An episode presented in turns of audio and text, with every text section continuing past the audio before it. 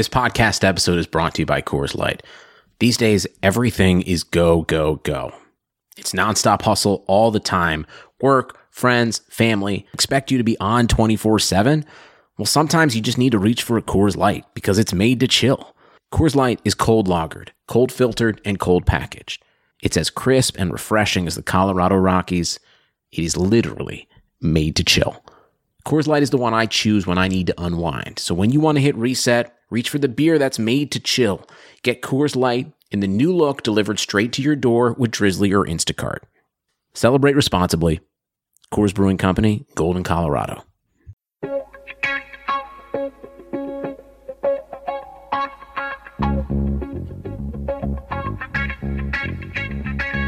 Karlsson, Karlsson, världens bästa Karlsson.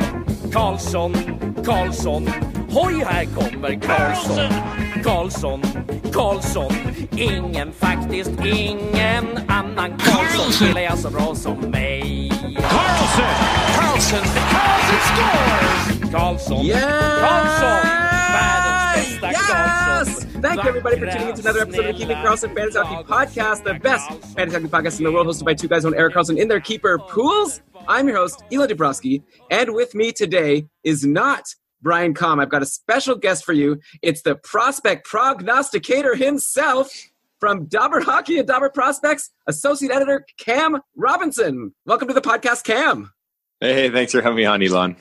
We met you when you were just a patron of Keeping Karlsson. Now you've totally blown up. It's very exciting to have you. Like it's even exciting to have you in our patron Facebook group. And now you're going all over on the radio. Hopefully this won't be the last time we have you, but we have you now, so we'll squeeze out as much as we can out of you. Yeah, sounds good. Don't worry, I, I always got time for you guys. Awesome. Yeah. Well, so you have just been on a roller coaster. You were at the NHL draft, which is so crazy. And I want to hear all about it. Like the plan for today's show, obviously, we'll ask about all the different prospects who were drafted. I've also got another few other questions about other players from the last draft for you. But I also obviously just want to hear stories of what it was like at the draft. And plus, you were just telling me now that you're like moving in a few days. Like your life is crazy. Yeah, it's it's wild time for sure. I was just saying that uh, you know I left the wife with our three year old son to pack up our house while I went down to Dallas for a week there, and uh, and so I bought her something something pretty when we got home to thank her for that. But yeah, things are things are pretty wild. I'm at uh, my last day of work right now, hiding in my office doing a podcast, Eh. and uh, I'll say uh, say some goodbyes tonight at the staff party, and yeah, we're out of Victoria in a couple of days. Holy cow. Wow. Okay. So uh, we'll try to not use too much of your time. But okay, let's mention first that we are presented by DobberHockey.com, which is the website that you are the associate editor of. You've now been writing daily ramblings, which is really cool. So not only do you talk about prospects, but you're talking about all the things going on all around the league. And Dobber Hockey is obviously great for these types of articles and, and the tools. It's amazing. I can even let you just talk about these websites. For anyone who's not familiar, I don't understand how you could be listening to this podcast but not be familiar with Dobber Hockey and Dobber Prospects. But if they're not, maybe you could give the quick uh, pitch about that site. Yeah, Dobber Hockey, everything you know you need and want for fantasy. Uh, like you were saying, the, the daily ramblings are, are a must read. I, I don't think they've missed one ever. And so uh, there was a Christmas a few years ago that Dobber ran out of power or something like that, but managed to, to sneak in a couple of lines. So they're every single day uh, breaking down everything that's going on. And excuse me, during the off season here, we usually get into some deep dives on the, you know some shooting percentages or metrics and and uh, everything that's going on to, to help you with that. And then over at Dobber Prospects, we've really been building a lot the last couple of years, uh, becoming kind of a a known spot for prospect information, not just fantasy stuff. So I was getting I was getting messages and tweets while I was on the draft floor. A bunch of my blurbs and write ups uh, were coming across the screen on the NHL Network on, on Sportsnet for as each player got drafted. So it's it's pretty neat to see Dobber prospects growing uh, so quickly. Yeah, that's amazing. I like your Twitter was definitely really busy, and obviously Dobber Prospects, and they had their own podcast, which we've had Peter Harling and and like those guys on before. Like, it really, it's, great, and now's the time to talk prospects, right? Like that, that's what everyone's talking about, at least until July first, and then maybe the focus will shift a little bit to all the exciting free agents and John Tavares and all of that. But for now, you are the biggest thing going, and I'd love to just talk to you about like like let's go chronologically. And just hear about like what your weekend was like at the draft. Then we could get to the picks and talk about the players. But like what was it like going to dallas? Like uh, like i just would want to get the general sense of what's the vibe over there. Sure, yeah, it was pretty cool. I uh, flew out Wednesday morning bright and early and uh, got into town, and I was uh, crashing with uh, Ryan Biech from uh, the Athletic Vancouver and, and Canucks Army, and he had Sportsnet stuff with me as well. And so uh, Beecher and I, we met up with some guys, Shane Malloy and uh, Ainsley, and Peter Harling was down there as well, and we were just having uh, you know some dinner and drinks, and of course, you know right right across the the way there was uh, the Hunter brothers and Eddie Belfour's just crushing doubles and having a good time. And so you know that was uh, that was a nice kind of welcome to the thing. And and Thursday morning was was really cool. We had uh, media availability, so with all the players. So you know I got to interview uh, about eight or nine of the top prospects there, along with all those other major media guys. And and then there was a big media party. So everyone's drinking and eating on Uncle Gary's dime. And uh, I actually met Gary Bettman for a minute and uh, and yeah, Did so you give was, him uh, any? Did you give him any suggestions of things he should change in the league? Uh, no, I didn't. I, uh, you know, I just just to show the boys that I, I shook his hand, anyways. But there is a pretty funny story, and I know uh, Jason Botchford, who's a lead writer for uh, the Canucks of the province, there he was telling this on his podcast, but it was pretty hilarious. So, you know, uh, Botch and Biech and I are standing around. It's 40 degrees. It's cooking hot. So like 102 or something down there, and I'm like wearing a toque with my afro, basically, and uh, just sweating. And, and this server comes around and offers us some deviled eggs on a tray and we're no thanks. We're, we're good on the deviled eggs in this heat. And so they put this tray of deviled eggs down and it's sitting there for like half an hour. And we're just like, who would eat these deviled eggs? And uh, this guy, Thomas Drance, who used to be, uh, he used to work for Canucks Army and then got, got picked up by the Florida Panthers. And he's like their VP of communications now. And he walks in there with his, you know, shirt kind of unbuttoned a little bit. And he's got Shawn Thornton on his hip, who's working for the Panthers too. And just comes in, he's shaking everybody's hands. He's a big shot now, and he walks over to us. He's like, "Boys, oh, deviled eggs, got to get some of those." And he just pops one in his mouth, and we just lose it. And he's he's like, "What? Deviled eggs are great." That mayonnaise had surely turned long ago, but uh, yeah, so it, was- it was pretty fun, and everybody and anybody who was uh, you know down there for Dallas was at that. And that's how I was talking to Steve Kouleas, and I jumped on with Sirius XM this morning. So lots of connections made, and uh, a lot of fun for sure. That sounds really funny. Hopefully, he didn't get sick from that spoiled deviled egg. yeah, hopefully. And what about? I'm curious to know. Like, uh, there was all these rumors about potential trades that would happen, and obviously teams potentially trading draft picks. And there was this one trade of Carolina and Calgary, which Brian will I dig into on a on a future podcast. But like, what, what what's it like in there? Like, are you hearing all these rumors as they're happening? Are people like actually talking? Are these rumors being generated by the people at the draft, like the media people? Oh man, yeah, it was pretty cool to be kind of right ground zero for it all. So I was, I was hearing these rumors before they were out on in the Twitter universe sort of thing, the Twitter sphere there. So um, wow. lots of lots of chatter that uh, Patches, his agent, was negotiating a contract extension with LA. So this was happening like Thursday morning. We were hearing about it, and it kind of started coming out like late Thursday night on uh, social media. The rumors kind of swirling, and so I won't uh, I won't name names, but at uh, you know around 1.30 in the morning after doing a having a couple of drinks with some of these these big time insiders uh, i started asking i was like what's the deal like uh, we're hearing patches is, is going to la and and uh, the guy told me that no you know he's like i just got off the phone with uh, rob blake there about an hour ago and and he says we're focusing on kovalchuk. We'll talk Pacioretty tomorrow.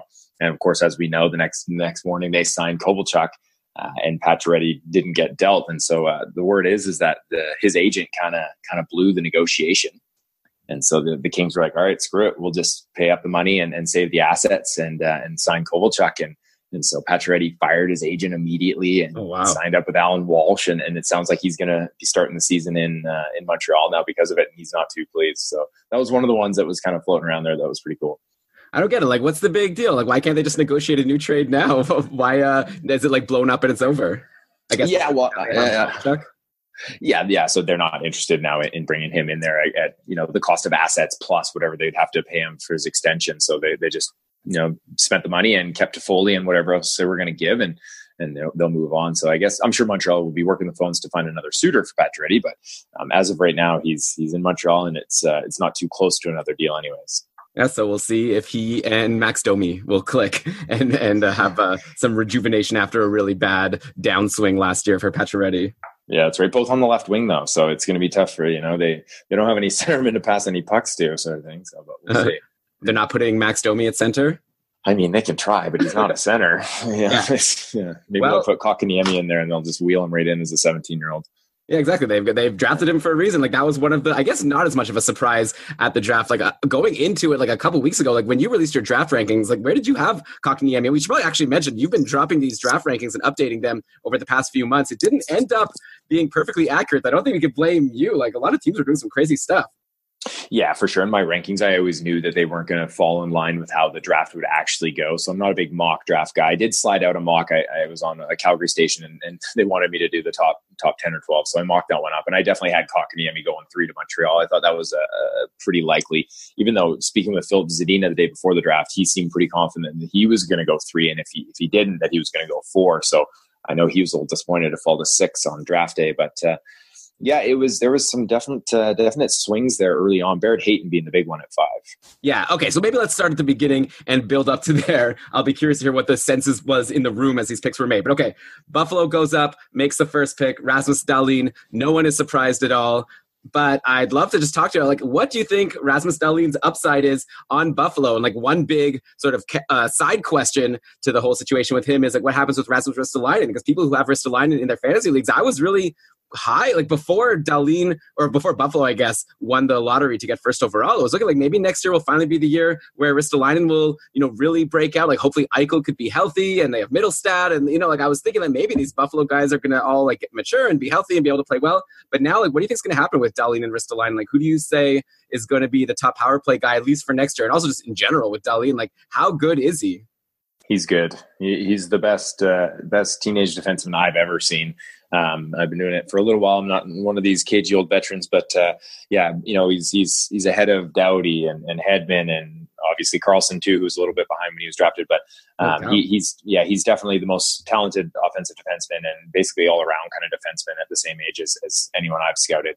So his his upside is tremendous. He he's got that legitimate cornerstone franchise defenseman that you know might end up popping 70 75 points or a point a game even in a couple of seasons. So he won't get there next year obviously or probably you know this second year. But if he went out and got 40 points next season not not not a surprise at all you know and, and kind of step up from there. Uh, i expect him to take each each kind of leap as he goes along um, with Ristolainen, yeah, it's it's going to hurt his value for sure because I think Dahlin steps in as their top defenseman as an 18 year old next fall, and so they might ease him in a little bit and shelter him a bit, and maybe Ristolainen as the you know quote unquote veteran on that team that he, he might get the first power play unit to start, but there's no holding this kid back, and so mixing up uh, Eichel and Dahlin and Mittelstadt and uh, you know Reinhart, these guys are going to kind of grow together it's going to be pretty impressive in Buffalo. They're going to score a lot of goals, and, and it's going to probably be one of these spots that has been a kind of fantasy dead zone for a little bit, and they're they're going to be on the upswing. So you, will probably want to get a piece of them uh, as the years go by here. Yeah, that's very interesting. And yeah, like you say, if you want to hold on to Ristolainen maybe for next year, but yeah, there's always that risk now. So his value goes down. But I remember last year, a lot of people were maybe apprehensive to draft someone like Gostisbehere, like Gostisbehere in Philly in their drafts just because it was looking like Provorov was going to come and bump him. Then Ghost Gostisbehere ended up having this amazing season. So there is the possibility that R- Ristolainen will fall so far that he will be a bit of a steal like in one year leagues. But it sounds like you're saying that like if you're saying that Dahlin could get 40 points as a rookie, then obviously the sky's the limit as he actually go, gets into his 20s and into his prime. There's, there's like no question. Like Dahlin for sure makes the team, right? Oh yeah, yeah, hundred percent. Cool. And and uh, yeah, with Ristolainen, I wouldn't be surprised at all if you know I, I, word around the campfire was that they were you know entertaining offers on him at the draft. Um, there was talk that Edmonton might have been dangling that tenth overall pick for him or something like that. But if he if he gets moved, you know, in the next year or something like that, I wouldn't be surprised at all to see Ristolainen get cashed in for either even like a, a right shot defenseman if that worked out for them to kind of even up uh, their sides in Buffalo, or uh, or kind of an impact forward or something like that. Yeah, so yeah, we'll have to watch and see. And like, I guess one thing that Buffalo needs now, they've got a good defenseman. Like you said, they have all these exciting young forwards. Like Sam Reinhart really came on at the end of last season. The one thing they're missing is a goalie, especially since they didn't re-sign Robin Lehner. So we'll have to see what they do back there. But if they could get someone who could stop the puck, maybe they could be a surprising team next year. At least not first overall pick in the next year's draft. No, yeah, that's absolutely right. And so obviously getting getting a quality netminder. So we we had heard that they weren't going to qualify Lehner, and just his price tag to qualify him at whatever it would be four point something um, was just not going to happen, and, and, that they're pretty pretty content to move on from him despite the the cost of acquisition that they sunk into him just two seasons ago. But it'll be it'll be really interesting because Peter Mrazek's in the same boat, but I hear that uh, you know a lot more teams are interested in, in, getting him at a cheaper deal than the four million he was making before. Uh, so maybe they look that way. Uh, I'm sure they were in on the Grubauer stuff, but couldn't make it happen. So they're definitely going to be interested in, uh, in getting a goalie. And if they can get someone who's young and actually has some real upside, uh, that'll be huge for them to stay out of the basement next season and, and moving forward because their offensive numbers should be climbing quickly. Yeah, I guess that's the thing. Like it's same like Carolina last year, and we'll get to them in a second. Like it was looking like finally they should be able to score some goals and not be such a bad team, maybe even become a playoff contender. And then they just couldn't get the goaltending, and so they ended up, you know, floundering and not doing so well. And they're another team that's going to be looking for a starter. I don't know if they're going to go with Scott Darling, but we know that they will have Andrei Svechnikov, who went second overall. And at this point, still the draft is going the way everyone expected. I'm sure there were no surprises in the room when Carolina went with Svechnikov. What do you think about him and his upside? And is he also someone that's going to be stepping into the team as early as next season? Yeah, he'll be stepping onto that team next season, and probably, uh, you know, maybe he starts out on a on a second line for for a, a beat, a heartbeat, or something like that. But this kid's a, a top line winger is going to score a ton of goals in the NHL. Very very translatable goal goal scoring ability. So um, if you look at his, his his goals and shot charts from the OHL this year, it's it's historic. So it's you know he's putting up his you know more goals per game than you know Patty Kane, Steven Stamkos, Tavares, these guys. So he he had the hand injury that uh, that took him out of play for a little bit, and then he was at the World Juniors playing down the lineup as the Russians will do, despite your uh, skill level. If you're young, you don't play up the lineup with them, but. Uh, he, he's just a tremendous offensive talent. And He's already physically mature, so I, I don't think there's really any doubt that he'll be uh, in Carolina next season. And you can just kind of imagine a future line with Sebastian Aho and Martin Necas. Uh, that, that's going to be a legitimate first line that's going to be very heavy, very fast, very skilled. Um, so yeah, he, he's a guy that you know if I'm picking first overall in my dynasty draft right now, and it's a, a points league, or even you know it's got shots and hits and things like that, a multi cat. I'm really thinking I'm going Svechnikov one, unless there's a bumper on defenseman scoring, or if uh, you know it, it's really hard to get top end defenseman, and you can wait a couple years for Dahlin to, to step up into that 50, 60 point elite level. Uh, because Svechnikov, he's he's the real deal. He's closer to Dahlin is, uh, you know, skill wise than anyone's close to him. So versus three, four, five sort of thing.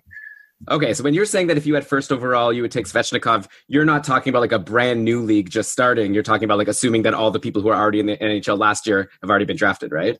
Yeah, that's right. Maybe not everybody, but in you know, if you, we were looking at a limited keeper and you know Kucherov and, and McDavid and these guys aren't on the board, then yeah, if a prospect draft or or in a in a, keeper that has most of the stars taken already, then then I'm looking Svechnikov one. Wow, interesting. And then you want to give us a projection for next season. Obviously, the thing with Carolina is we don't really even know how their line is going to shake out. Like they might be trading Jeff Skinner, and I guess now they're probably, or maybe they could trade Justin Faulk. Who knows? They they already brought in Dougie Hamilton, so it's a pretty nice uh, return for them. By the way, if they got Svechnikov and Hamilton, and they trade away Elias Lindholm and Hanifin. I like that overall. Obviously, Svechnikov wasn't part of the deal, but I guess we'll have to wait and see how things shake out. But assuming that the team is how it is now, and Svechnikov can play with Sebastian Aho, which would be really cool on the first line like what do you think his upside is for even just like next year? Oh yeah, barring injury, I, you know, I fully expect him to score 30 goals next year. Wow. Um, yeah, he, he's he's that he's that level of talent. So, uh, you know, if he put up a 30-30 season, I wouldn't blink an eye. Sort of so we'll, we'll see. Like you said, deployment's always always king, and so he, if he's getting that top power play unit, which he, he absolutely should on that team, that uh, yeah, thirty goals, sixty points wouldn't uh, wouldn't phase me in the least. So I guess I was planning on asking you this at the end, but I guess we're we're pretty much getting rounding into your potential Calder candidates for next year. I'd assume that if Svechnikov's going to score 30 goals, he's going to be a candidate. If Rasmus Dahlin is going to get 40 points as a defense rookie defenseman, he's going to be a Calder candidate. I know that you love this guy in Vancouver, Elias Pettersson, which will maybe we can talk about him in like in a little bit. Do you think those are the three front runners right now for who will be in the Calder race? Man, this is going to be a really nice Calder class. So it, it's hard to handicap it right now. So for fantasy wise, you know, those those guys you just mentioned there, it would be, you know, one, two, three kind of on my board. I'm taking Pettersson first if I'm in a dynasty draft. So even ahead of Svechnikov and Dahlin. Really? Um, I think that kid's, yeah, I think he's got triple digit point upside and uh, not a lot of players can say that. So his ability to, uh, you know, one shot goal scoring ability plus his tremendous vision, soft hands like uh, Pettersson. He, he's going to be really, really good. The thing is, is that Vancouver won't be so good next season.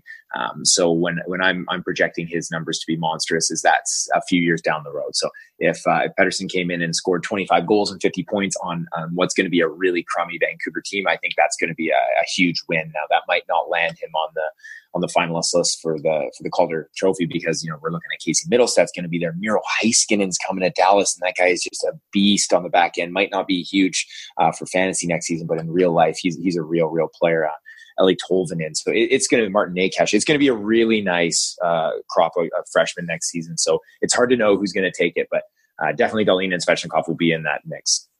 Cool. Yeah. Okay. So maybe we'll get to some more of these other guys. I've sort of drifted off a little bit, though. I, I, you do promise that let's say if if Pettersson was on Carolina and Svechnikov was on Vancouver, would you still be higher on Pettersson?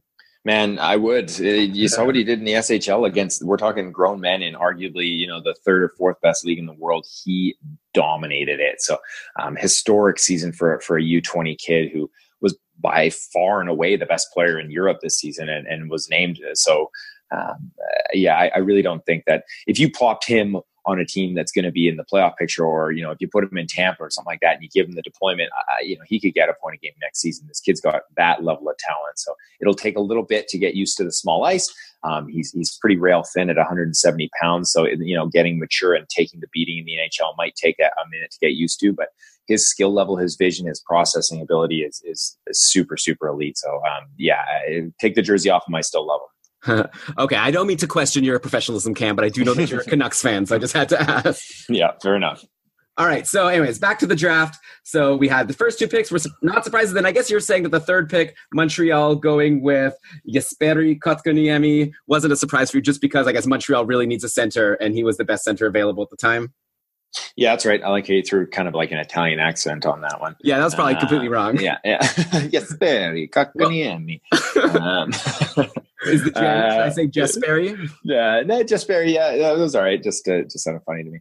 But uh, no, that wasn't that wasn't a big surprise to me. But uh, I did. Uh, we'll get into Hayton a little bit down down the list here, but um, it wasn't a slam dunk that Kotkaniemi was going to be the first pivot off the board, but uh, he was he was the guy for Montreal, and, and they had been linked to him for a few weeks, so that wasn't a surprise to me.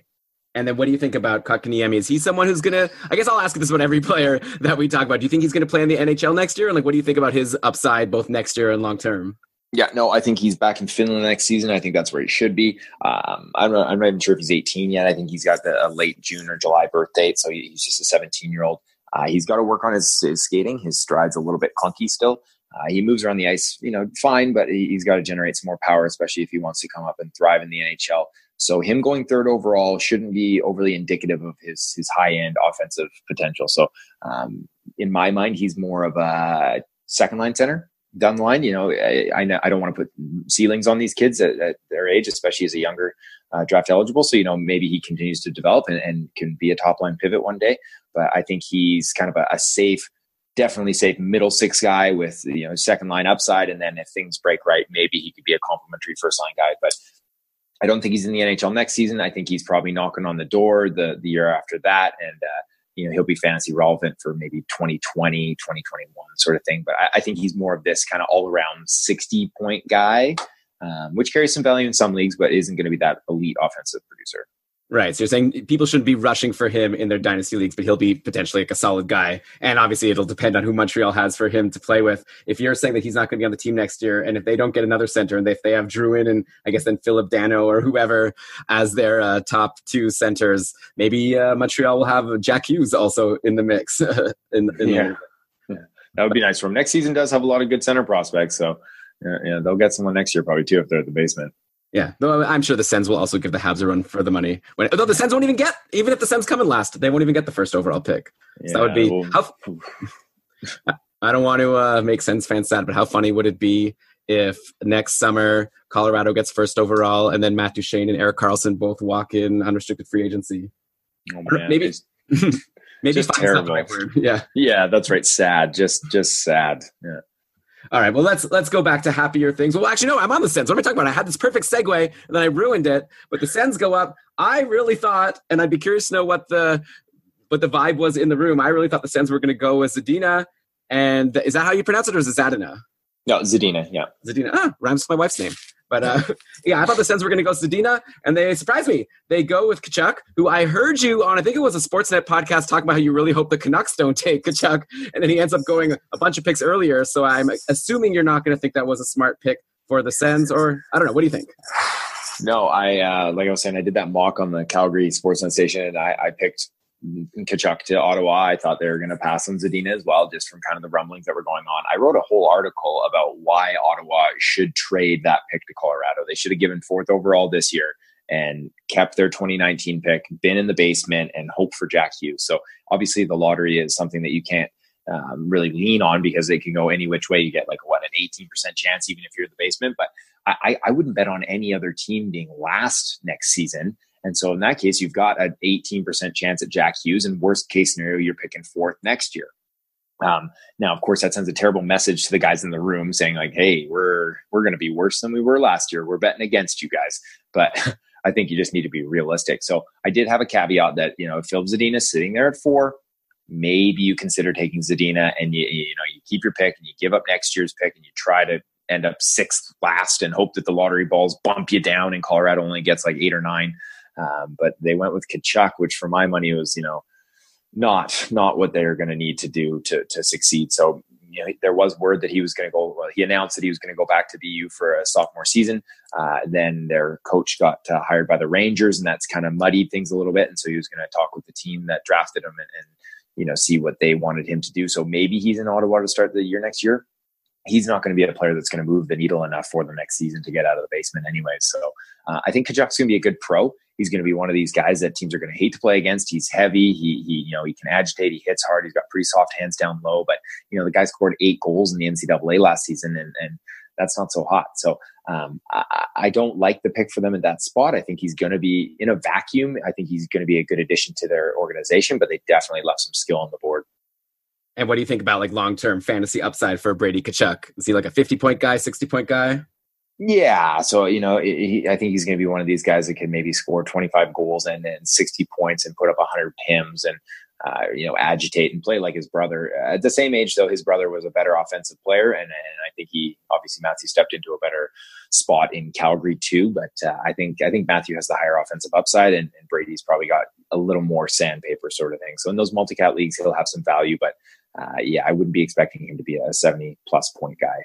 Okay, so interesting, at least for the people in bangers and match leagues, you get something, and maybe he'll at least be fantasy relevant for points only formats. It's interesting. You're talking about how the Sens maybe could have like traded the pick or done something. Like, why does it never happen? Like, why is it that before the player's taken, you like it's always talked about and it happens all the time? People are trading picks. Once the player's taken, it never happens like the day after the draft. The person trade the a team trades the player that they just picked. Like, what's the difference? Yeah, it's a good question. It happens in the NBA. It seems like a lot, but um, but we don't see it in the NHL. I'm not really sure. I think I think once you kind of put your flag in the ground on a guy and you, you, you, talk to every GM afterwards, and they always say like, "We got our guy." You know, we, we, right. we hit every we hit every round. We got everybody we wanted, which is you know mostly um, full of it. But uh, uh, or you know maybe everyone's excited the day after after the draft that they feel like they they killed it. So um, and these young assets are, are worth something, especially when they're cost controlled. So yeah, I'm not really sure why it doesn't happen in the NHL though. Yeah, I guess it actually does make a little bit of sense just because these are actually human beings, and maybe it's not such a nice feeling to get drafted and then the next day get traded. Yeah, yeah, that's right. Yeah. It means the other team wants you. So what's the difference? exactly right. All right. So then we had Arizona taking Barrett Hayton, and obviously everyone thought, or I thought they were going to take Zadina there, and they went with Hayton. I, like he was way down in your draft rankings. I was like, look, I was curious to see how far he was. I think it was 18th in your in the last rankings, and then he ends up going fifth overall to the Coyotes. So the, did the Coyotes make a huge blunder here, or are they brilliant geniuses? yeah, I guess uh, we'll let time tell. But yeah. uh, it, that was definitely there was kind of an audible gasp on the draft floor when when Barrett Hayton got called, and it was pretty funny talking to Quinn Hughes, who went seven to Vancouver, and he was he was saying, you know, they were like, when did you think you were going to go? And he's like, oh, nobody saw Hayton going five, and that that kind of threw everything off a little bit. But um, you know, talking to some of these GMs around the draft floor, and and we we talked to Jim Benning, and it really sounded like a lot of teams were very very high on Barrett Hayton. So uh, Arizona loved him. So their GM, John Chayka, has said that he was obsessed with Barrett Hayton this year. He watched every shift this kid had, loved everything he saw, just sees a, you know, a really bright future and, and a lot of growth that can come. Uh, apparently Vancouver really liked him. If he was there at seven, he might have gone. And Chicago was desperately trying to trade up to jump in front of you know Arizona or whoever else to get him as well. So Arizona had looked to trade back a few spots and still get their guy. And when they found out that, you know, Vancouver liked him at seven, Chicago liked him at eight, and we're trying to move up actively to get him themselves, that they just decided, you know, screw it. We're going to sit at five. We're going to take our guy and we're going to be happy about it. So, um, again, in a class where there's not a lot of centers, and we saw, you know, the next center went at 18, and that was a huge reach too. Um, that uh, they're hard to they're hard to acquire in, in the NHL to get a, an offensive center, and so you know, Barrett Hayton he went five. He reminds me a lot of Bo Horvat. Um, Horvat's done a lot of work to improve his offensive game and his speed. So that'll be what Hayton will have to do too if he wants to become a legitimate uh, number one center. But I, I, project him being a similar kind of player um, as Kotkaniemi. So he's going back to, to the Greyhounds next season, in the Sault Ste. Marie, and uh, he'll be on another good team. So Morgan Frost should be back there. Uh, Rasmus Sandin will probably be back there, and so he'll he'll have his role elevated, and he'll probably put up you know eighty or ninety points in the O and then who knows, maybe another season in the OHL if he's not quite ready yet. Arizona will kind of slowly marinate him because they have a lot of center depth. Uh, but a second line center that can play all sorts of minutes for you, kill penalties, play on the power play, a really valuable real life player, but maybe not that high end fantasy guy. Right. Okay. And Arizona, we know, definitely likes to take their time before they become a contender. Though I, I like their chances next year to be better. They had that great end of the season. They got Alex Galchenyuk now. I guess now that they have another center, you're right. They've got like on the depth chart, Stepan, Galchenyuk. If they decide to play him at center, like Dylan Strome, Christian Dvorak. But I guess they could always put some of these people on the wing if they want or, or make a trade. I guess you can't have too many good centers. No, that's right. That's a good problem to have. Clayton Keller, you know, that kid was drafted as a center too, and I still think in the hmm. right situation he could be an elite center. But you know, to put him on the wing and have him kind of free of that defensive responsibility and can fly the zone a little bit is probably going to work well for him. He can kind of play a Patrick Kane like role. So insulating him with these these good young centers will be great for Keller too. Okay, so once Hayton gets taken, finally Filip Zadina goes off the board to the Detroit Red Wings. Eh, and I've been reading on Rotoworld that they're saying he's going to get a chance to make the team next year. What kind of upside are you seeing for Zadina? Are we talking close to Svechnikov? Or I guess you said Svechnikov's a lot closer to Dahlin than everyone else is to Svechnikov. So that must mean Zadina is a, a couple steps back.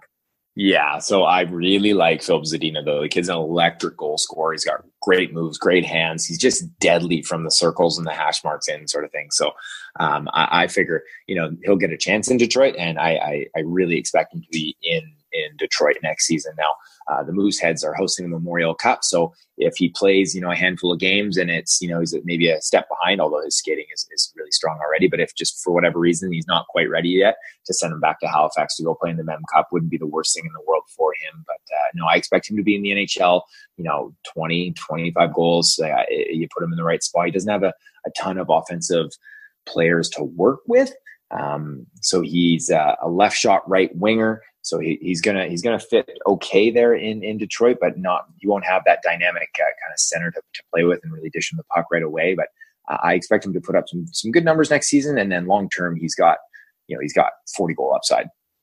Oh wow, that's huge. And I mean, I guess potentially, I guess it depends how they work it out, right? Like Dylan Larkin and Anthony Mantha. Theoretically, you could have Larkin at center, and then Mantha and Zadina on the wing. Though I think I read also that they might try him with Zetterberg, but I don't know where these rumors even come from. I don't know how these journalists even know who the coaches are going to be playing players with unless they just talk to them. And even the coaches are probably going to try out a bunch of things at training camp. Totally, yeah. It'll, they'll they'll mix everything up. But Mantha's the exact same thing. So he's a left shot right winger as well. So it's unlikely that they're both going to play on the same line, him and Zadina, um, unless one guy moves over to his his what you quote unquote normal side as a, as a left shot guy on the left wing. But having these snipers be able to come down their off wing and have their stick on the middle of the ice and just let it rip is really beneficial. So um, they're probably playing on different lines. But so Mantha long term will be their second line left winger, and Zadina will be their first line. He's he's definitely the kind of clear elite talent. And then since we're on Detroit, Tyler Bertuzzi came in last season and made kind of a, a little bit of a splash fantasy wise. There was a stretch where he was doing some things. Like, do you see him as uh, like uh, having some fantasy value next year? Um, I mean, he, he's not overly. No, um, I think okay, he's, he's, he's, yeah, he, he's one of these guys that can can kind of stuff the the score sheet a little bit your your categories. So a couple years ago, he put up like 140 pims in the AHL and and had a monster playoff run the year after where he's over a point a game sort of thing. So I, I, think he's got, you know, 50 point upside and can, you know, maybe bang off like 80 pims or something like that and, and some shots and, and, play a heavy role. Um, and he plays on the left side. So maybe he, he's one of these guys that gets the the plum job across from Zadina or Mantha in the top six and and can help out that way. He, he's kind of more of a gritty player than a pure offensive guy, but I think he's someone who can contribute, but not one that you're you're looking to actively kind of rope in there. Okay, yeah, I just kind of threw that one. What a pro, Cam Robinson. I didn't even tell you that I was going to ask you about Bertuzzi. It just came to my mind. You got an answer right there for me. Uh, okay, so now we're finally at your home team, Vancouver Canucks. I know for sure from listening to your other interviews, you were very happy that they got Quinn Hughes at seven. Yeah, that's a home run pick for them. So he was three on my board ahead of Zadina uh, since I don't know early in the new year, January, February, something like that. So uh, th- this kid's skating ability is second to none in this in this class. So he's an elite, elite skater, has tremendous edge work, uh, creative. He's confident. He plays the game with kind of reckless abandonment a little bit, but it's it's uh, it's just because he's going a mile a minute. So he flies out of the out of the defensive uh, zone with the puck on his stick. He makes a couple of shifty moves. He's through the neutral zone, creating problems for defenders in their gaps, and he gains entry into the offensive zone. So he does that at five on five, and he he definitely does that on the power play, which is huge for setting up a, a top power play unit. So the Canucks haven't had a player like this arguably ever. Uh, you know, Jyrki Lumme back in the 90s used to kind of do a similar thing, but um, Hughes is going to be massive for the Canucks top power play unit moving forward so that he can get the puck up ice, gain the zone, and start distributing for, you know, Boeser or Pettersson to be ripping one timers on either side. So he, he's going to be very, very important to them. And uh, there's a strong chance that he's in the NHL next season. Wow, and if he's in the NHL next season, it's not like unthinkable that he could climb his way up the depth chart and maybe get on that power play. Like last year, it was Alex Edler getting most of the top power play time, and after him, you know, who do you have? I guess there's Pouliot. I saw they might resign him. Then like I guess Tanev and Ben Hutton and Michael Del Zotto. And like by the way, I should point out though, Edler was kind of a sneaky surprise in fantasy, especially in the bangers and match leagues. Because he hit, he blocked, and he put up like a 40 point pace, 34 points in 70 games. But I'd imagine it won't be too hard for Hughes to surpass Alex Edler at some point, considering Edler is already 32 years old. Yeah, so next season, I, I, fully expect Edler will still be that top guy on the power play. They they love Edler. He and he is very very steady on the top unit. Nothing nothing crazy, but he can move the puck. He's got a good shot. Um, he's their best defenseman. So um, but you're right. If Hughes makes a team, and, and as the season progresses, I, I, wouldn't be overly surprised if he started getting some sniffs on that top unit. In the very least, see some some second unit time. But um, you know, his his value won't be shown next year. Uh, if he is in the NHL, there's a there's a you know an equally likely chance that he goes back to Michigan for one more season, finishes his year, and then jumps right into the NHL in March, uh, similar to what Charlie McAvoy mm. did there, and uh, and then kind of has that opportunity. So he's he's not a he's a small guy at 5'10", 170 pounds, but his game isn't predicated on strength it's predicated on speed. So he'll go back if he does go back he, you know he'll have all week to, to live in the weight room and, and play his games on the weekend but he's not ever going to be playing at 200 pounds. So i don't think that the strength is going to be an issue for him. I think the more likely reason is if he does go back to michigan it's because his brother jack um, projected first overall there will will have got through his high school courses in time to, to go to Michigan himself as a freshman. The two can play together, but um, I, I, really think it's probably likely Hughes is in Vancouver, and, and long term he's got big big upside. You know, to be a fifty plus point uh, defenseman. Cool. Hey, if he joins the team in March, you could join them for their big cup run that they're going to go on next year, which I know you're projecting. Yes, of course. Yeah. yeah. So okay, that's uh, Quinn Hughes, and I do. I don't want to say again. Alex Edler. Actually, the, the, thing with Edler is he's a bit injury prone, right? So there might even be a chance that he doesn't have to surpass Edler at least for some games. I'm not sure. Like, who do the Canucks see as their top defenseman? I guess you must know. Like, aside from Edler and forgetting about Hughes, like before they drafted him, who did they see as the top defenseman in their depth chart? Is it Hutton? Oh no! So outside of Edler, yeah, yeah, yeah. So Tanev is their their all around kind of best defensive defenseman. Edler's their best offensive guy. Although Derrick Pouliot put up the best metrics last season in a limited role, uh, they just re-signed him to a one-year deal worth like one and one point one or something like this. Um, Troy Stecher on the right side, a smaller oh, yeah. guy. He he plays an offensive game. Uh, didn't had a had a pretty tough season last year, but you know who didn't on Vancouver. Um, Brock so Boeser. They, Brock Boeser, you're yeah, yeah, that's right. He, he he's a beast. Um, but you know, these guys are, are, kind of these middling secondary guys sort of thing. Olli Juolevi's coming, going to be another guy that's probably you know more of a second power play unit guy. So so landing Hughes is is massive for the organization. Cool. Okay. So I guess we won't go through every single pick in the draft. I want to do a few more of the players who I had actually heard of and that you were talking about before the draft started. So we have Adam Boqvist going to the Chicago Blackhawks, another defenseman that I guess people were curious who was going to be the next defenseman off the board after Dahlin. It was going to be either Hughes or Boqvist. I guess you weren't surprised that it was Hughes first and Boqvist next? Uh, I was a little surprised that Noah Dobson didn't get grabbed. I actually really projected uh, Oliver Wahlstrom to go to Chicago. I thought that made a lot of sense. So just a a volume shooting, goal scoring, powerful winger. They like to draft Americans there in Chicago, but uh, they passed on him and they went with Boqvist, who, you know, right shot guy, really great skater, creates offense. Um, you know, has has some blemishes in his own end, but he's a very young player. So I think he's just like a week away from being eligible for the 2019 class. Uh, so he's got a lot of room to grow. Um, he'll he'll be a couple years away though, but his upside is huge. So uh, I expect him to be in the SHL next season, probably playing with Brynäs there, and maybe even one more in the SHL before crossing over and joining Chicago. Um, so he, he's got a he's got a bit of a path to to take before he makes it there, but he definitely projects as one of these guys that if developmentally things go as planned, that he he should be on a top power play unit and creating a lot of offense down the road. Okay, cool. So this is a bit of a long-term project with a lot of upside, and definitely going to Chicago. There's going to be an opening there. Like Duncan Keith already really slipped last year. He was even losing top power play time at times to guys like Cody Franson and then Jordan Oesterle at some point. So yeah, in a couple years from now, I don't think that it's going to be too hard for him to bump guys like Duncan Keith or Brent Seabrook and get a really significant chance to play on the top unit. Of course, who knows like what players he'll have to play with him. I guess Patrick Kane's still going to be there for a while, Yeah, but Yeah, at some Kane's point, not going anywhere. yeah, Yeah, gonna- I did. I did. Sorry, I did say. Um, someone was asking me there that uh, the dark horse to watch this year would be Gustav Forsling in in Chicago. So um, another right shot defenseman, if I'm not mistaken. Uh, Swedish, lots of skill. Actually came from Vancouver there in a terrible trade where they gave him up for uh, Adam Clendenning.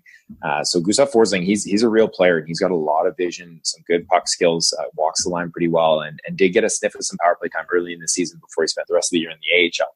So uh, watch out for him in camp. He, he might be nipping at Keith's heels uh, sometime this season too. Oh, interesting. Okay, so we got a potential sleeper to watch out for in Gustav Forsling over in Chicago. They'll definitely be an interesting team to watch. I wonder if they're going to make any moves. That Brandon Saad trade from last summer sure didn't look very good by the end of the year with how things went and also with how amazing Panarin was. Though I guess you can't really blame too much on players on Chicago because once Corey Crawford went down, like, you know, like they didn't have a goaltender who could stop the puck. Yeah, that's right. Okay, so then after Boqvist, then we have Vitali Kravtsov. Okay, I just want to talk about so Kravtsov, Bouchard, who went to Edmonton, Wahlstrom, who you already brought up, and Noah Dobson. And then after that, I'll just like leave it to you. But let's talk about those guys, especially actually the the last year that was I'm interested in. I don't really know much about Vitali Kravtsov. He goes to the New York Rangers. Is he someone that people should watch out for, a right winger? Yeah, he's a player for sure. He went a little bit earlier than I would. Again, you know, passing on Oliver Wahlstrom. I think the Rangers might regret that, and I think Wahlstrom uh, said that they'll regret it too, especially because he Hmm. landed in the aisle. Um, but uh, Kravtsov, he's a big, powerful winger. Uh, nice, soft hands down low, kind of that JVR style where he gets in tight and he can get the puck up and under the bar in a hurry. Um, played limited minutes in the KHL as a 17 year old during the regular season, then just exploded for just a great playoff run. I think he, he broke the KHL record for for U19 players in, in the KHL. So he's, he was like he was scoring every every game for the first two rounds. So um, that really jumped him up many uh, many people's draft boards. Uh, he was I forget where I landed uh, uh, finally on my board, but 13 or 14 or something like that. So going nine wasn't too crazy. Uh, but yeah, he, he's a player who you know isn't going to be a huge uh, overall point getter. I don't expect him to get a ton of assists, but uh, he's going to be a goal scorer. So he, he's got kind of you know expect that kind of 30 20 maybe maybe he gets to 35 goals one year and, and 65 points sort of thing. But uh, he's an interesting player anyway. So he, he's one that uh, he has he's a little bit uh, he's a little bit older for this class. He's 99 birth date. Um, so you you can see that he's he's a little developmentally further along. It is expected that he'll back uh, he'll be back in Traktor next season playing in the KHL and then uh, and then his contract runs up and he'll probably try to cross the pond for 2019-20 Oh, okay. Yeah. And the Rangers are interesting in general. Like, it's hard to tell if they're going to be a team that's going for, like, trying to make the playoffs or if they're in a rebuild because they were apparently going after Kovalchuk. They didn't end up getting him. Like, uh, what do you, what do you think is going to happen with the, with the Rangers next year? Like, they have some good players. Like, you can see if things bounce right, like Zibanejad, Kreider, like Zuccarello, Buchnevich is maybe with the new coach, he'll be like appreciated more. And Meslikov had that great run last year. And then they have Shattenkirk, who was injured for a lot of last year, but like they paid a lot of money to bring Shattenkirk in. Like I could see them being good. Obviously, we need Lundqvist to bounce back a little bit. But I just, yeah, I know it's not a fantasy question or a prospects question. I'm curious to know what are your general thoughts on the Rangers? Yeah, I think they're going young. Uh, they're going to go speed and puck position. Um, that's what their new coach there, Quinn. He, he likes that. He, you know, coming out of BU, he, he he likes working with young kids. And so you're right. I think you know a guy like Buchnevich is going to be very happy to get out from underneath Alain Vigneault's doghouse roof. Um, so uh, the the shackles will come off a couple of these kids. I don't expect them to be a good team. You know, Henrik Lundqvist, he, he's still a terrific goaltender, and he's going to kind of be the backbone on that team. So you never know; he might be able to to really drag them through. But I expect they're going to be uh, kind of in a, tra- a team in transition for the next couple of years as they stockpile picks. You know, Elias Andersson's coming, uh, Filip Chytil's coming, so they, they got some nice young pieces. Uh, they're they're they're doing the they're doing the turnaround in the right way. So they're loading up with draft picks and and and, uh, and young players, and in a couple of years they should be all right. Oh, okay, interesting. And then for next year, what do you think about someone like Buchnevich? Do you think he'll finally break out, and this will be the year where everyone really takes notice about him? Like he had stretches where he was getting points all the time, but then he would slow down again and get bumped down the depth chart. He ended up with only 43 points last year in 74 games. Do you think he could finally break 50 next year? Yeah, for sure. I think deployment wise, if you put them on your top line your top power play unit and kind of forgive some of the some of the effort on the defensive end, uh, you know, I uh, similar to Galchenyuk, like let's prop these guys up for what they're good at, and not tear them down for what they're bad at. And so it's tough when you're an NHL player and you're expected to be responsible in all three zones and and do all these things, but you know, guys that can put up points, that's what, what that's what wins hockey games. So uh, Buchnevich has a lot of talent. So I, I, wouldn't be surprised at all if he's kind of coddled a little bit more than he has been in the past and ends up breaking, uh, you know, 55 points sort of thing even too. He, he's got a lot of skill. He's a player to watch. That's cool. And like Zibanejad also, I'd love to see what he can do if he's first of all healthy for a full season and if he gets to stick with a line that works, like maybe with Buchnevich and like Chris Kreider, who also I guess needs to stay healthy. I, would be interesting to see what his upside will be. Yeah, yeah, for sure. They, they've got they've got some interesting players for sure. Okay, so then Edmonton gets Bouchard, who's a defenseman, and Edmonton desperately needs a defenseman. I know they got their cornerstone guy in Adam Larsson in that brilliant trade a couple of years ago, but you can never have too many good defensemen, right?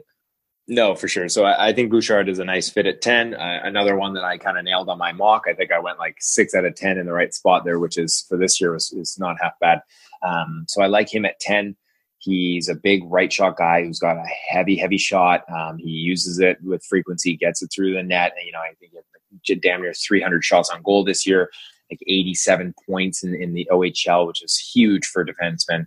Um, he's more physically mature, so he's also a 99 birth date. So he, he's one of these guys that he needs to quicken up his feet, his pace of play.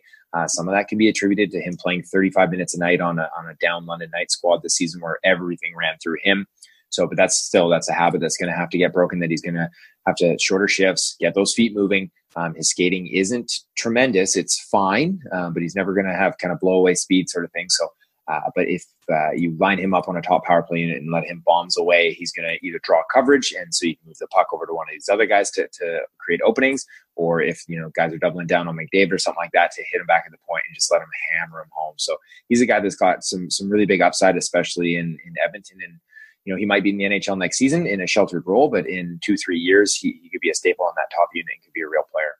Yeah, well, speaking of bombs away, Oscar Klefbom was the top power play defenseman for most of the year last year and was kind of disappointing. Do you think like this is a spot that's ripe for the picking for Evan Bouchard to jump in as the top power play defenseman, if maybe not next year, the year after? Yeah, maybe the year after. It's always hard to project these kids coming, you know, from the draft floor and onto a top power play unit unless they're really elite guys. So they're going to have deficiencies in their game that when they go up into the NHL, it's going to be exploited and, and exposed a little further, and that's going to kind of you know it's going to be tough for the coaches to really do that. So it takes some progressive thinking to to play a guy ten minutes a night, and four of them are on the top power play unit to really hone in on his strengths. So we want them to kind of develop their whole all around game before giving them that top role, and that usually lands to the veteran. So Andrej Sekera is going to be healthy. That's going to be big for their top unit.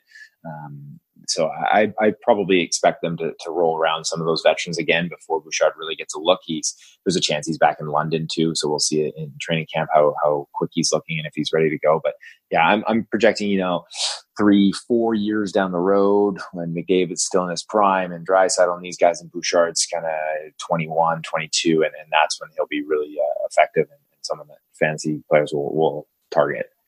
Well, yeah, definitely. If Edmonton, if he's like the one that's the top offensive guy there, then he's going to be someone that everyone is looking at just because he's on the top unit, like you say, with like McDavid and Draisaitl and whoever else is lucky enough to be there. Can I throw yeah. a really random name at you just because we're on Edmonton? And I remember last year after Klefbom got shut down, Ethan Bear ended up getting really good deployment for like a few games at least. I saw him on the top power plays. He anybody, or is that like never going to happen again? Yeah, no, Ethan Bear, he he he's a he's a pretty he's a pretty good offensive player. I remember I, I watched him quite a bit when he was in Seattle and uh, the WHL there, and he was over a point a game as a defenseman for you know I think two years. His last two years of junior, he just put up some big big point total. So uh, Bear's interesting, another right shot guy, a little bit undersized, well under six foot anyways, but kind of a thick kid if I recall correctly.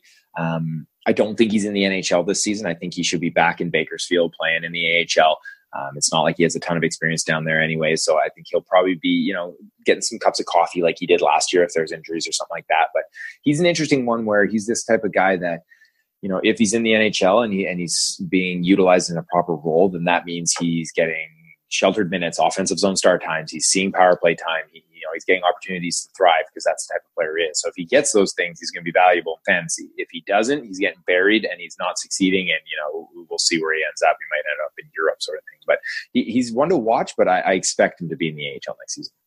Oh, okay. Well, if he's in the NHL, then we don't even have to worry about him. If he's in the NHL, then maybe he could be someone to just add to the watch list just in case he gets a good deployment, especially if someone like Klefbom gets hurt again. But okay, then let's finish with uh, just going through the list with the team that I think a lot of people are saying were the winners of the draft, or at least the winners of the first round. The Islanders must have been very happy to get Wallstrom and Dobson at 11 and 12. Uh, I mean, of course, I mean the Canucks were the uh, like clear winners of the draft. But aside from them, the pretty good haul for the Islanders with two picks outside of the top 10.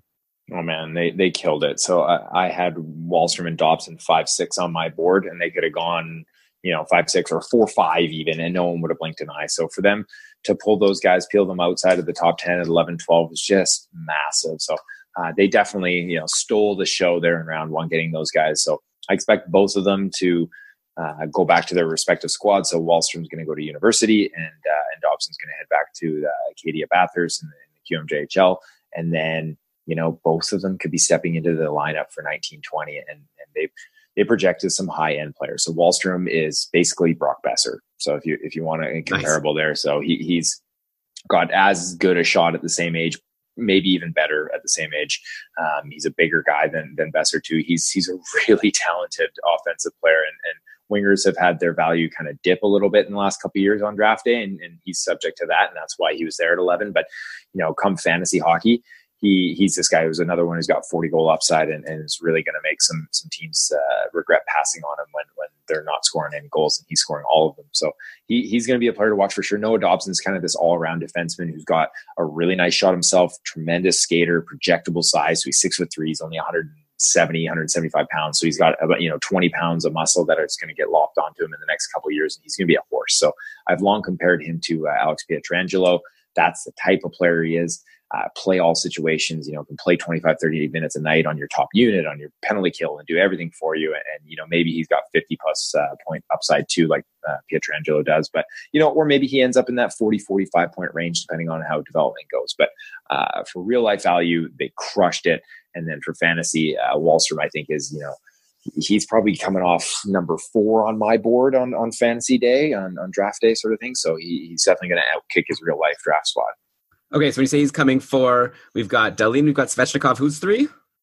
Yeah, so it probably goes Zadina, then Wahlstrom. Right. Yeah. Well, and hey, if you're saying that Wahlstrom is Brock Boeser, then Brock Boeser plays with Bo Horvat, who's solid, and like I'd be happy to get him in my fantasy league. But uh, you know, if Wahlstrom's going to be playing with someone like Barzal, or you know, fingers crossed for Islanders fans, John Tavares, then that would be huge yeah, that was the first thing I tweeted out is is just the Metro Division getting to face Wahlstrom and or uh, Barzal passing the puck to Wahlstrom for the next decade. Like, watch out! So um, that projects as a deadly duo. Uh, so somehow Mat Barzal's uh, fantasy stock rose even a little bit further after after they drafted Wahlstrom. That's amazing. Yeah, because I guess Eberle is a solid right winger to play with, but who knows how long he'll stay there and like if he'll be able to stay well, good. And like Wahlstrom, a great guy to step in in a couple years to take that spot. I wonder if it turns out that John Tavares signs with the Islanders. I wonder if these two draft picks. I wonder like how much it will turn out that they came into play in his decision making. Yeah, for sure. You know, few teams have ever had such a, a PR turnaround at the very least in, in such a short amount of time. So grabbing Lou Lamoriello, getting Barry Trotz, having these two draft picks just fall into their lap. Um, so I, I, saw a pretty funny tweet there, uh, something to the effect of, you know, John Tavares is like that guy in Vegas at a bachelor party. Um, and his fiance is at home that everyone's pretty sure the wedding's still going to happen, but there's a mm-hmm. chance he falls in love with a stripper and runs off forever. So, um, I think, I think the, the safe money is that he's going to end up back in the aisle. Um, but you never know with some of these monster offers that are coming. But uh, they're they're still they're they're pretty fortunate to have a kid like Barzal, just a, a top line center waiting in the wings to replace him if if they need to. Right. Yeah. Though obviously having two is better than one. According to my coworker in Toronto, the Tavares is going to the Leafs and it's a done deal. So yeah. it's not even worth discussing. so, yeah. And then I guess with Dobson, like I've actually been pretty high on Ryan Pulock. He had a kind of an underrated year last year. He didn't bump Nick Leddy from the top power play, but even on the second power play, he ended up with 32 points in 68 games and really came on strong at the end of the year. Do you think that Pulock and Dobson will be the two like competing for that top spot in terms of production? Or maybe if you're saying that Dobson is like a Pietrangelo, then maybe Pulock is the Shattenkirk back in the old school St. Louis days. Yeah, Pulock's not that type of player. I wouldn't say like Shattenkirk. He's kind of a bombs away guy himself. He's got the big shot. Um, I've, I like Ryan Pulock. I've liked him for a couple years. I, it seems like he, he's always found his way onto my fantasy team for for a cup of coffee, and then you know he gets injured or he gets sent back down to the AHL. So it was nice to see him, you know, flirt with a half point a game last season. To be fair, by the way, Cam, your fantasy team is like that's a hard team to crack. You have like all all stars all throughout your team. Yeah, yeah, I worked hard for that. But you're right. Uh, but uh, always looking for that next guy though too. So he, he's an interesting one. You know, he's a big guy. He's very strong. Got a big big shot. Loves to score goals. He's been pumping them in the AHL for for several years now. Um, so if you're, you know, he needs to he needs to knock Nick Leddy off his off his pedestal there and and take the top unit away. And then, you know, he's a guy that could get 45 points for sure next season. But uh, it'd be interesting. Both right shot guys, Evan Dobson or Noah Dobson, I should say, is uh, is like a really all around impressive player. So, you know, when he gets to be 22 years old, I don't think it's really going to be much competition for who's going to be on that top power play yeah, well, I guess uh, you know, like the Islanders will hopefully just have a couple good defensemen or a few good defensemen, and they'll be off and running and being successful. But yeah, for next year, I'm curious. Like Pulock, he had a 38 point pace last year. If you work it out, 32 points in 68 games. If he had 38 point pace last year, if you expect him to go up, maybe he could be like a pretty solid fantasy defenseman next year. Is like 45 points out of the question? No, I don't think so. I, especially if you know he sees that top unit. I, I, think if he's healthy and he's on that top unit, especially if Tavares is still around, um, yeah, forty-five points. I, I, wouldn't be surprised in the least. Okay, so yeah, definitely, listeners, keep your eye on Ryan Pulock. I think he'll be a good sleeper. Who was the good sleeper that we were mentioning earlier in the show? I forget now. We said someone's name. Did we say? Oh, Gustav Forsling. Okay, so but obviously Pulock over Forsling. Forsling's like a really yeah, yeah, that's Forsling, right. He's just sorry. No, no, go ahead. Sorry, I was gonna say like it sounds like you were saying Forsling's the type of guy have on your watch list just in case he could sneak in there. That's right. You know, he, he's like kind of Julius Honka sort of thing, where you're, you're, you're looking for for an opportunity to kind of break open for him, and and then he's one of these guys that you maybe want to jump on on the wire uh, quickly if he finds himself in a, in a nice spot. But Pulock's a guy that you could be drafting this year, kind of in the in the later rounds, and, and looking for him to contribute some real points for you uh, right away. Okay, cool. So, okay, uh, how about now? Do you? Why don't I just like give you the floor? Like, are there any other players you want to highlight? Maybe plant your flag as like this is a Cam Robinson. I'm telling you, people, he's going to be really good, and later on we could give you all the credit. I love, by the way, how you got all the credit on that. I think it was a Sportsnet podcast where they literally asked you who is going to be the type of player that someone's going to trade up for, and you totally called. You said Dominik Bokk, and then like five minutes later, the Blues trade up to draft him. So I, I assume he might be one of your guys that you're going to plant your flag on. But like, what do you think of him? And also, is there anyone else you want to throw out there? Yeah, I'm definitely Team Bokk. It was pretty funny. Yeah, so I, I called that shot with Bokk there, and then uh, we were out having some drinks with some of those those uh, Sportsnet guys, and the hosts they were just saying like, "That's was like career defining, calling ah. that shot, and um, I, I, just laughed because you know for me it was obvious. I hit, hit pick twenty threes up or something like that, and, and Bokk's eleven on my board. So it's like, yeah, he, he's the guy I'd be moving up to get. So uh, Dominik Bokk is a highly highly skilled player. So uh, really reminds me of David Pastrnak. and and you know a lot of people were sleeping on Pastrnak. I had him in my top fifteen that draft year, and he slipped all the way to the mid twenties, and we all know what's happened in, in Boston since then. So um, a little bit little bit smaller player, but you know it can can stick handle in a phone booth, uh, elusive. He's coming out of Germany, so when these kids are playing in these kind of second divisions and stuff like that, and the quality of competition isn't there, they're they're they're the guy. You know, they're the big fish in the small pond, and they get to do whatever they want and run around. And so when they move out of that, their first year outside of those programs uh, can be a big transition for him. And so he he had a really nice season in the SuperElit. Um, did get called up and played a handful of games with Växjö um, in SHL. He played on line with Elias Pettersson actually for a while. Um, that was a very difficult team to, to stay up with because they were a dominant SHL club. So he ended up back in the J20. But uh, he, he's a really impressive, skilled kid. So St. Louis, I loved them stepping up and, and trading up to grab him. Uh, he, he's going to be a player for sure. So fantasy wise, you know, watch Dominik Bokk. Um, another guy I really like is uh, Joel Farabee who I've been comparing to Claude Giroux forever and uh, lands in Philly. So, uh, you know, now he gets to learn from Claude Giroux. He's off to uh, Boston College next season. He'll probably play, you know, I'd expect him to play two seasons there. Um, but he's long term uh, a kid that's got big, big upside. Uh, Grigory Denisenko, another highly skilled player, a Russian kid going to Florida. His uh, his counting stats playing in the in the Russian Junior League didn't really show the talent that he has. So when you watch him play, he just creates and he, you know, despite being a little bit smaller, engages physically and uh, he, he's a fun one to watch. Um, I can go down the list here. You know, Martin Kaut, he's a mm-hmm. speedy player who uh, at 16 is probably going to be really good value too. So he, he's a player. Um, Rasmus Kupari, he went to LA at 20. Uh, slippery, elusive, smart, great hands. Um, he, he's a centerman who I thought would get jumped on a little bit earlier because he plays in the middle of the ice. So uh, he's one. Next up, Ryan Merkley there in San Jose. High risk with this kid. We we all heard about the the off ice issues, and he basically doesn't play defense. But when he has the puck on his stick, few players create offense like he does. So with his feet, with his mind, uh, play creation has great vision. So he's he's the type of kid that you know insulate him and put him in a good situation and uh, hopefully the off ice stuff kind of dissipates a little bit. He's a young guy, and, and you know, hopefully clean that up. He's got huge ups, offensive upside. So behind Dahlin, maybe the, the next best offensive tools on the blue line in this draft. So wow, uh, well, San Jose yeah. doesn't care about offside uh, uh off ice issues, right? Apparently not, right? Um, so they, they took the chance. I thought he'd go in round one, where many projected him in the second round just because of all the other things going on with him. Um, but I was like, yeah, I bet you a team in round one's going to take a swing. Someone like the Rangers, who has, you know, who had three first rounders, or Ottawa, who had a couple of firsts. You know, these guys that can kind of um, uh, take down the risk a little bit uh, by having multiple firsts and be like, you know what, we got a, a, sturdy guy here, and then we took a swing on a high upside guy. But you know, San Jose said, screw it, we're just going to take the kid who's got the the best uh, and the highest upside, and, and they did it. And we'll see if it works out. Yeah, any of these guys who you've mentioned, do you see any of them playing next year? Is there anyone else that you could see making an impact next year that got drafted that we haven't talked about?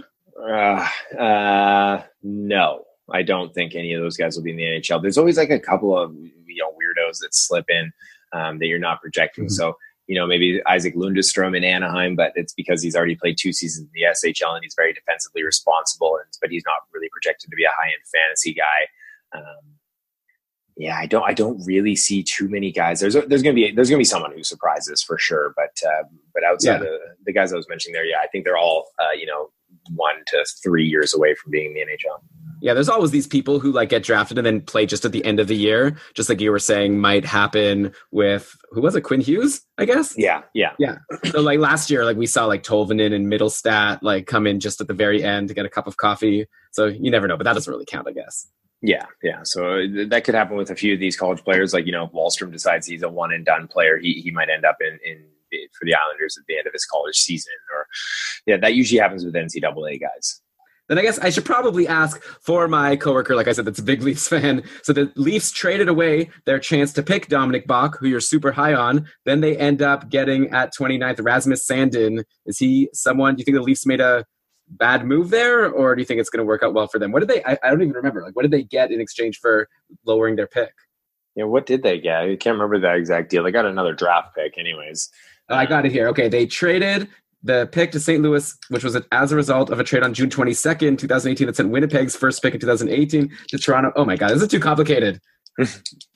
Apparently, a bunch of picks were going around to satisfy different trades. And I think they, I think they got a fourth, is what I remembered, anyways. But I might be wrong.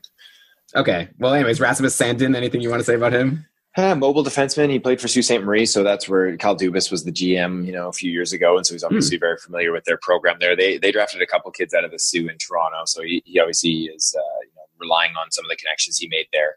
Um, Sandin, he's a he's a he's a kid who's interesting because he was on loan from Sweden this year. So he started the season in Sweden, uh, got the offer to join join the Greyhounds on a top OHL squad, jumped ship, came over, and so he's eligible to play in the OHL, the AHL, the NHL. He can go back and play in the SHL.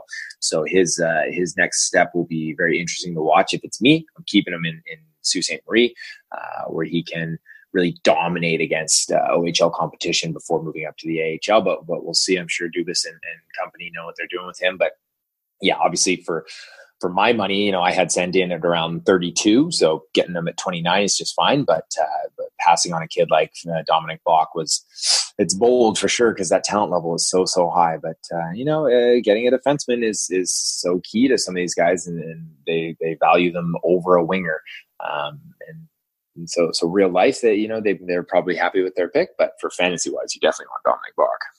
Yeah, I mean, of all the teams that the Leafs are one of the teams that everyone talks about, they need to improve their defense. Their offense is fine, though they're going to lose JVR probably in free agency, and like we'll see who's left on the team. But maybe Casper Kapanen or someone like him could step up. I guess every time I talk about a prospect, then I want to ask you about him. What do you think about Casper Kapanen? Okay, before I get into that, so what do you think? Do you have 15 more minutes, or do we need to start wrapping up?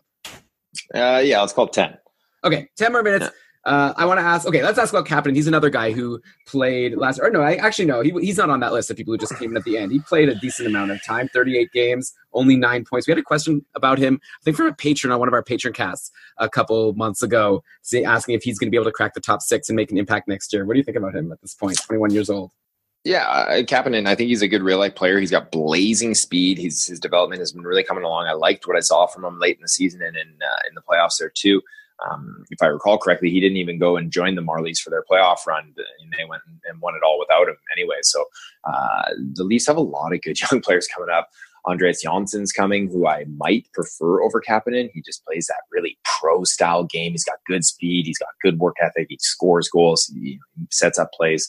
Um, so I could see Johansson, Johnson, I should say, um, maybe stealing some ice time at a, at a Kapanen's um, lunch kit. But uh, I, th- I, think he's one of these guys that's going to be a middle six player. So he, he's going to be able to contribute on a second power play, and his speed is going to be deadly on the on the penalty kill, and will create opportunities that way and at five on five. But you know, as as regarding top end upside. You know, 50, maybe 60 points in a career year, but that's not what I'd be banking on. Is the Johnsson on the Leafs? Is he related to Kenny Jonsson? Remember that was a player I used to be into when I was younger. I don't know. You always ask me about who, who's related to who, and I have no idea. I think I, I said someone wasn't related last year, and then it turned out it was, and I looked like a jerk. Oh, so, Suzuki, uh, Nick Suzuki. That's right. That's right. yeah, and I, I, was like, no, no, no, and yeah, definitely related to him. So uh, yeah, I have no idea if he's related to Kenny Jonsson. All right, that's fine. That's probably not at the top of people's must-know list from the uh, episode with Cam Robinson. So I'm yeah. gonna get to. We had some questions about some players. I, I've already brought some of them up, but yeah, we had specifically a tweet from, let me bring it up here, at Ledrew78. What do you expect from Ryan Donato this year? Asking for a points only league. So Donato came in right at the end of the season for Boston. He was a, a lot of people's like sleeper picks for playoff pools, and he ended up getting benched for a lot of games. So I guess that didn't work out too well. But he came in, and I believe it was Rick Nash was injured, and maybe someone else, and somehow Donato ended up on the top power play for a while, which was a great spot for him. And he, he had a few really good games. Do you think that he's going to be able to be a fantasy relevant guy next year? Uh, yeah, I think he'll be relevant, um, especially for like stretches. Um, someone asked me that actually just on Twitter too. What I'm expecting, uh, you know, I said, you know, maybe it's the same guy. Maybe this, yeah. Expect kind of like a, a 2020 season, so 20 goals, 40 points, sort of thing, and, and be happy with anything else. Uh, so you know, he's 22. He's he's going to be experiencing the the kind of bumps that come along with being a rookie in the NHL, but if he's uh, if he's getting top six minutes, you know, and and uh, lands on the top power play unit, then obviously you know bump those totals up. But uh, we saw him getting healthy scratch in the playoffs that he he wasn't quite at the level that they expect him when the when the time got really crunched down. So I, would expect yeah, twenty goals, forty points. I think you know for stretches he might get hot and and like you, what do you get like eight or nine points in a dozen games last year. So uh, that was that was pretty exciting for some. But you know don't be penciling him in for 60, 65 on that uh, on that pace. Yeah, nine points in 12 games, but a lot of them came like in a couple, like, couple multi-point efforts. Yeah. Uh, so and then okay, I have this list of players that I've been mentioning for a while. So why don't I just ask you, like, who of these guys do you think will have the biggest impact next year? Of Eeli Tolvanen on Nashville and Casey Mittelstadt on Buffalo, and how about Dave Tippett on Florida, who were all people who were drafted a year ago, and I believe you were high on all of them. Who do you think is someone that people should be looking to draft next year, or maybe all of them? Dave Tippett coming out of retirement um, Owen Tippett there in, ah, in Florida. I had to I had to give you that one.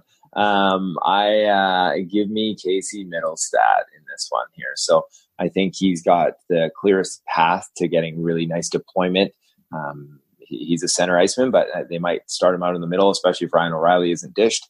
Um, so put him on the wing, and, and whether that's with O'Reilly or with Eichel, and, and getting snips on that top power unit. Casey Mittelstadt's really, really talented. So he fell to number eight last year. I think he was number four on my list for the 2017 draft. He's a really highly skilled player. We saw what he did at the World Juniors, um, and even with this his little cup of coffee at the end of the season on a terrible Sabre squad. So uh, I'd like him. I think uh, Eeli Tolvanen's got.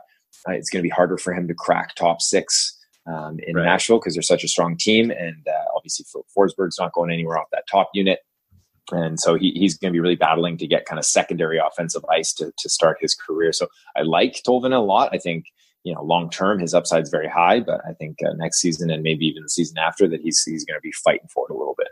Did you hear, by the way, that Buffalo made a trade today and acquired Conor Sheary from the Penguins? I did. Yeah, got themselves a left winger. So I I saw someone mentioned that the word was that, and again, who knows how credible these things are, but they were saying like Eichel playing with Reinhart and Sheary might be the top line, which would put, I guess, Mittelstadt with not as good players, but who who knows what will actually end up happening yeah, even if Mittelstadt's playing on that second line at even strength, I think that's still going to be conducive for him to, to create and uh, and get some looks on the on the power play unit and stuff like that. So, or you know, maybe he's centering the third line and he's playing with a guy like uh, another rookie like Nylander, and they put a veteran like Okposo on his line, and so that would be a decent kind of five on five line. And then again on the power play, but um, yeah, if if Sheary's getting top line with with Jack Eichel, that's obviously pretty good. Although you know, he was getting top line with, with Crosby for a lot of the last two seasons, and it, it, didn't really break well for him either. But you know, he's he's a player. He's not someone I'm, I'm jumping to get in fantasy, but um, he might move kind of some guys down, like Alex Nylander, who was projected as maybe the top line left winger, despite not even being in the league uh, last season. So that that kind of allows them to develop him a little bit longer.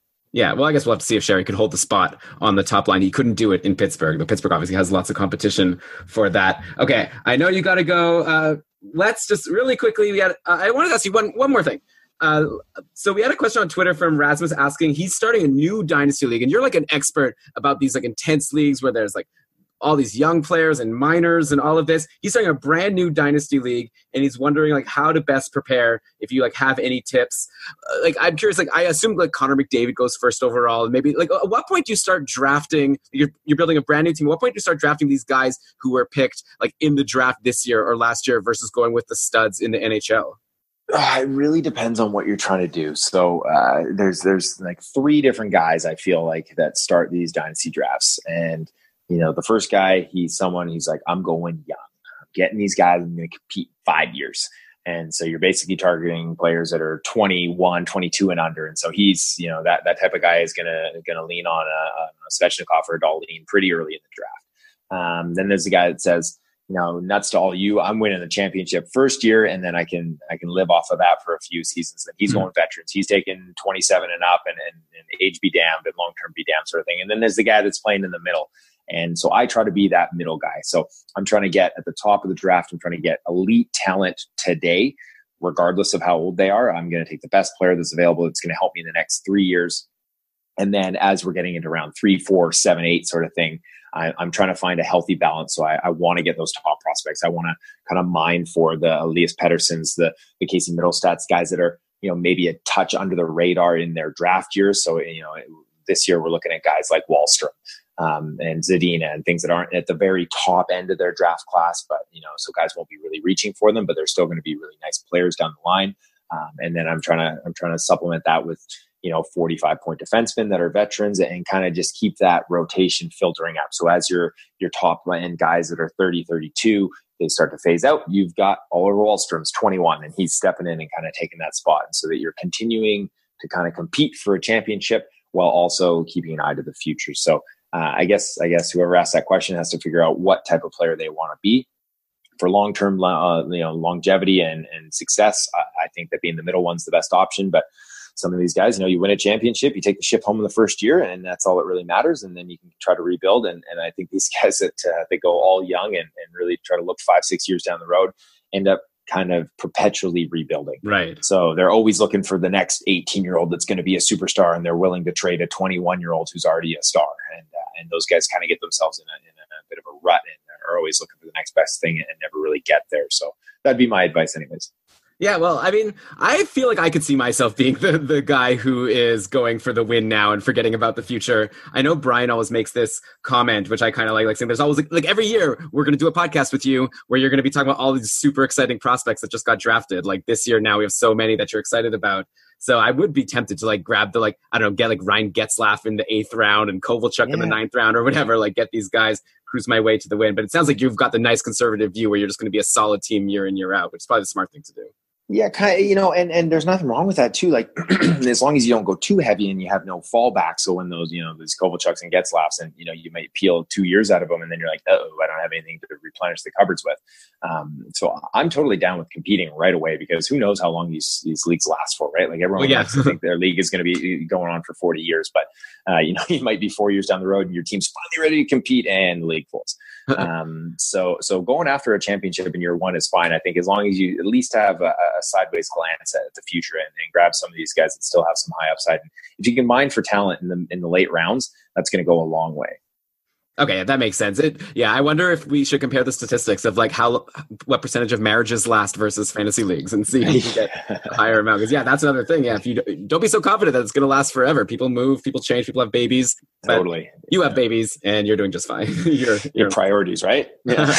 All right. So I know I've taken up so much of your time. Thank you so much for joining us. Before we leave, I want to give you a chance to promote. You've got a new Patreon. I'm in the Facebook group. I'm enjoying it. Why, why don't you tell everyone like what you're doing and how they could get on board? Yeah, sure. So just trying to uh, you know keep the wife happy and the and the bank account a little bit flush there, so to to make it worthwhile. So uh, my Patreon is uh, Crazy Joe Davola, even though I just changed the Twitter handle. I don't know if you saw that. I've been taking some heat from somebody, but uh, oh. good for my brand to no longer be Crazy Joe. If you don't get the Seinfeld reference, I, I guess some of these uh, old you weren't guys. To be fair, you weren't even Crazy Joe Davola. You were Crazy Joe Davola three, which I, I, will say now that it's not your Twitter handle anymore, I will say it wasn't the most impressive Twitter handle. So yeah, what's it yeah. now? Uh, so now it's uh, hockey underscore Robinson. Oh, so yeah. uh, obviously the last name's Robinson there. Um, but Cam, uh, Cam Robinson's not available. Cam Robinson's not available. I okay. wished I would obviously have been all over that, but uh, I tried a few combinations. Hockey Robinson is what I impulse landed on because I was going on Sirius this morning and I didn't. Uh, I wanted to get the publicity out there. So, uh, but the Patreon's still Crazy Joe Davola. Um, I offer all sorts of all sorts of goodies for for real life and for fantasy people. Um, you know, you just jump in as, as the bottom tier and you get a monthly newsletter. So kind of pick my brain a little bit. You get to see a window into what I'm thinking.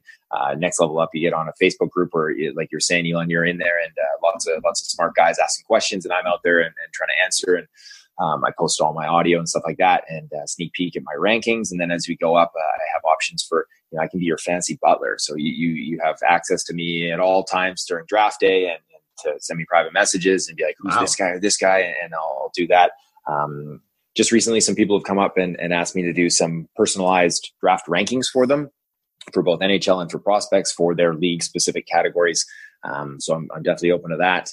Uh, I'm basically uh, a gun for hire and, and looking to uh, collaborate and, and to, to work on anything and everything hockey. So uh, one day maybe I can do this full time. Wow, yeah. I mean, that's an amazing offer to have you, the prospect expert, just like at their disposal to ask anytime they want. So, everyone listening, if you're interested, hey, help feed Cam's kids, help keep his spouse happy. And if you are not a Seinfeld fan, then maybe the term crazy Joe Davola won't be the most memorable to you. So, I'll put up uh, keepingkarlsson.com slash Cam. And if you go there, it'll redirect to Cam's Patreon. So, you can also find it over there. And uh, I guess that's it. That's all I got for you. I know I've kept so much of your time, but thank you so much again for joining us, Cam. Much appreciated. And yeah, good luck with the Patreon and with your rising Twitter fame. And hopefully, uh, you'll never be too big to come on the show because it's always such a treat. Yeah, for sure. I'll, uh, yeah, like I said, I always got time for you guys, and uh, I'll go home and pack some boxes and get ready to move now. All right. Good luck.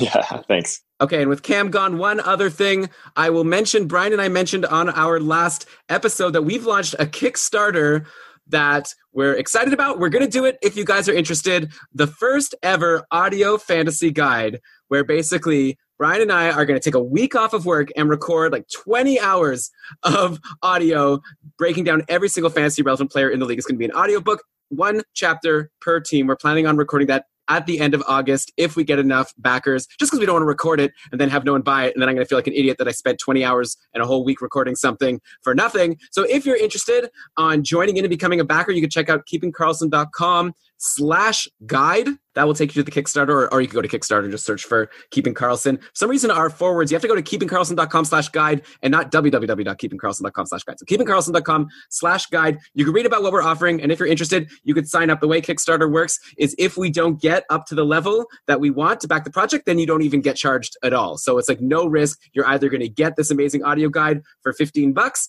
or you're going to not get charged. So if you're interested in that, check it out. Thanks to everyone who has signed up so far. And obviously, if you signed up and you're really hoping it'll happen, you could always uh, spread the word wouldn't hurt. But again, thanks everyone for listening. We'll be back at you with another regular episode, not this Sunday, but the Sunday after, where Brian and I will break down all the trades that have already happened. I know we have the Mike Hoffman thing. We have this trade just today, Conor Sheary. We have to talk about Kovalchuk, and there's going to be a whole bunch of free agent signings on July 1st. So definitely that is going to be one you're not going to want to miss. But until then, as Brian would say, keep on keeping Karlsson. And I hope you enjoyed my interview with Cam Robinson. And once again, you can get his Twitter at hockey underscore Robinson. That's where you can find Cam on Twitter. And if you go to keepingkarlsson.com slash Cam, you could find his Patreon. All right. Bye, everybody.